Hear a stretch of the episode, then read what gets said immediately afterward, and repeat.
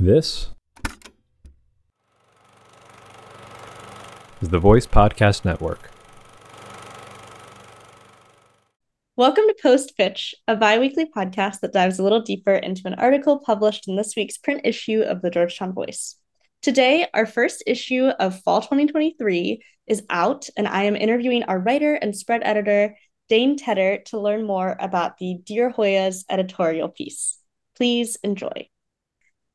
Hi, Dane. How are you today?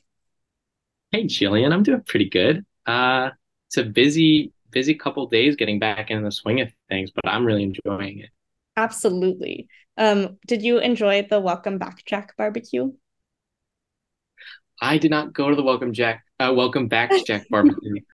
um, I was tabling at DPAC uh, uh, for the open house, so I wasn't able to go to the Welcome Back Jack barbecue, but I kept seeing people bring food in, and it all looked so good. Uh, and I just had my eppies. um, well, it was a beautiful day out um, during the barbecue, but um, and I'm sad you missed it, but I'm glad that you were uh, tabling uh, for you know uh, student life is very important, and I think we'll talk about that a little bit more. Um, but I really enjoyed getting a sneak peek um, of the Dear Hoyas piece earlier this week. Um, and I noticed that it had a little bit of a different angle than what like the welcome back pieces frequently look like. So I was wondering um, what it was like to take on the writing role for our like back to school article um, and how you and your co-writer Olivia decided what to focus on in welcoming new students to the hilltop. Yeah, so in the meeting for ed board where um, while we were still at home before we got back on campus most of us ed board uh, um, sort of put together an outline of the piece. And this year we sort of wanted to take it away from activism a little bit still include it um, because it's obviously important for all students to know about but uh, also keeping in mind the fact that we talk about it for um, like most of our our articles and that we can just direct people to those articles for a more in-depth explanation. So we wanted to i guess do it better justice um, and then spend more of the energy actually within the ed talking about like student life and what people can do to get involved and socially. Um, and so me and olivia started writing. We did make it pretty activism centric um, and then some editors came along and reminded us of what Ed Board was sort of intending for this. So that took um, a little bit of work, but, but we have obviously great editors. Um, so it was it was not nearly uh, as difficult as like it could have been to sort of reorient the ed in that way. No, that makes a lot of sense. Um, I really thought that like the push to find community was what stood out about the article. Um, and I wanted to ask you, since you're entering your senior year, um, and kind of looking back on on the past three years, um, if you feel like that's something that you've been able to accomplish, and like what that sort of ongoing journey is like.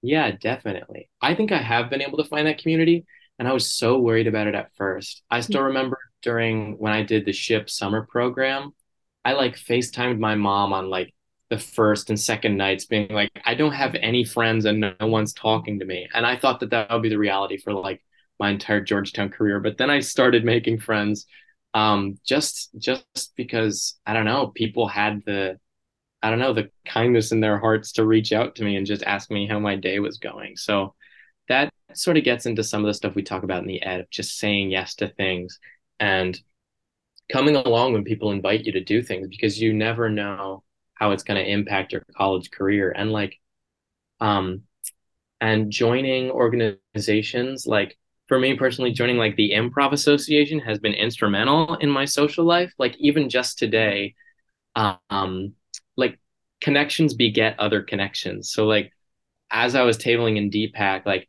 i got to talk to like superfood who was next to us and guerrilla improv um and then have a conversation with a friend who I ran into on the way over here after that. So it's like the more you go out and do things, the more things, the more opportunities will present themselves to you.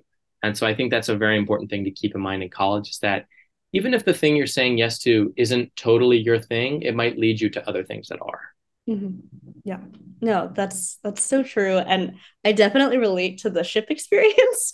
um, I like fully FaceTime my parents about 30 minutes after moving in um because I was so nervous and I felt like everyone was walking around in packs already. Um I know they were Yeah. all so clicky. I mean, that's something that's something that happens at Georgetown. We also discuss a little bit in the ed.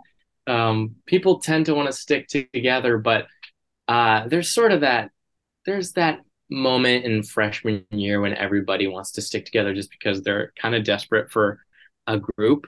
Um, but then things start to mellow out and like mesh around a little bit more as people um, sort of grow into the environment. So I think uh, for any freshman, um, if, if you're feeling like you're a little bit isolated now, uh, in in time, uh, things will change. Nobody will have the same social situation for their entire Georgetown career, or even like a week of their Georgetown like life. Mhm. Yeah. And I mean, we spend so much time with people like in college that I feel like relationships themselves change so quickly. Um, Oh. so it's really, yeah, no, it's a really good point. Um, well, towards the end of the article, you kind of close out um, by addressing returning students. Um, and you specifically ask them to reimagine Georgetown at the beginning of each year. And I was wondering how you were reimagining Georgetown for yourself. Well, I think um yeah, I guess yeah, writing that part into the ed, I was sort of just thinking about like uh I was thinking about advice that I would give myself too. Um because the past couple years um like I have seen people do incredible wonderful things in the organizations that I'm a part of, like incredible leadership in the voice completely structurally change the organization to make it like more inclusive and a, just a better place to be. Um, and so now that I have some leadership positions and things this year, um, I want to I want to make sure that I can help do that for myself. I don't want to just follow um, in the like precisely same footsteps as the people who came before me Mhm. because I know they wouldn't even want that. Like I want to make sure I'm preserving what's good about these organizations, uh, like the improv team, um, while making sure that they're a place that like people can feel uh, more comfortable in, no matter like where they come from. Mm-hmm. Absolutely. Yeah, that's a great goal. Um, I really wanted to thank you for joining us today, Dane. Um, that's the end of our questions. And to our listeners, uh, please check out the Dear Hoya's piece in this week's issue of the Georgetown Voice or on our website at georgetownvoice.com. Thank you so much, Dane. Roll voice, let's go. Let's go.